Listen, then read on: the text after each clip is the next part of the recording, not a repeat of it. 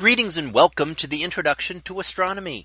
One of the things that I like to do in each of my introductory astronomy classes is to begin the class with the astronomy picture of the day from the NASA website that is apod.nasa.gov apod. And today's picture for January 19th of 2022. Well, it is titled M31 the Andromeda Galaxy. So what do we see here?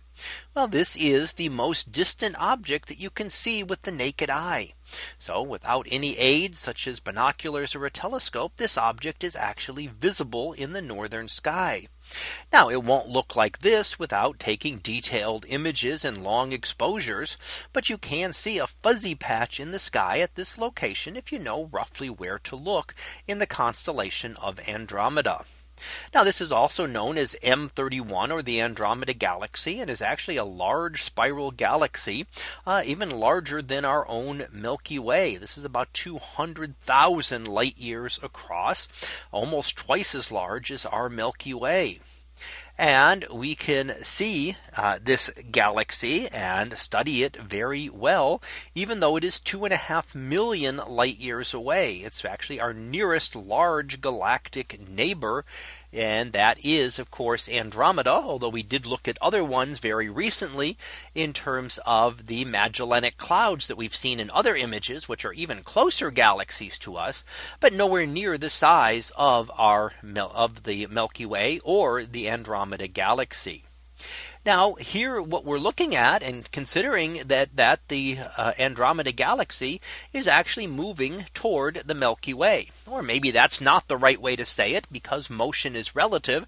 It can be also us moving towards Andromeda or some combination of the two. But in all all the two galaxies are getting closer together and will eventually collide.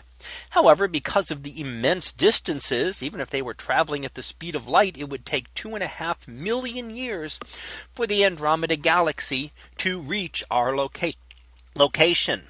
So it's going to take actually much longer than that because galaxies are not moving at anything near the speed of light. And it will take closer to 5 billion years when the sun is reaching the end of its life. At that point, the Andromeda galaxy will not only be visible in the sky, but will easily be visible and will cover the entire sky. And there will eventually be a collision between the two. The collision will not be a collision in the sense that you're no used to thinking about it, where two things smash together, but they will actually pass through each other, gas clouds colliding, incredible bursts of star formation. And then eventually the two galaxies will settle down and probably coalesce into one much larger galaxy. So we're looking forward to that. But that is not going to happen for about 5 billion years. And the collision and merger itself could take another billion or two beyond that. So a collision of galaxies is not a quick process. It takes a long time. But eventually we will not be able to see the Andromeda galaxy as we're used to seeing it here. It will eventually become part of our galaxy or we will become part of it as the two galaxies form one much larger galaxy in uh, 5 to 6 billion years. So that was our picture of the day for January 19th of 2022. It was titled M31 the Andromeda Galaxy. We'll be back again tomorrow for the next picture.